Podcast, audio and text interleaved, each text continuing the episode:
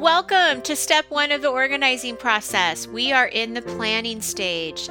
Organizing your home is difficult enough, but doing it without a plan can make it feel impossible. During this step of the process, we are going to be looking at our spaces in a very different way than you ever have before. It's time to really think about the intention of your space. What is its purpose? We have different worksheets to help guide you through the process, to ask the right questions, and to set up realistic goals.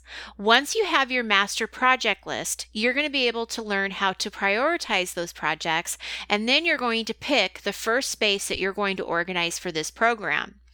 Once you pick the space, you can fill out the project plan and then it's time to get started. We have a lot of great information here and I hope to see you on the next Q&A coaching call with any questions you may have. It's an, a wonderful opportunity to connect with me and other people going through the program. Until next time, I'm Nikki Kinzer. Happy organizing.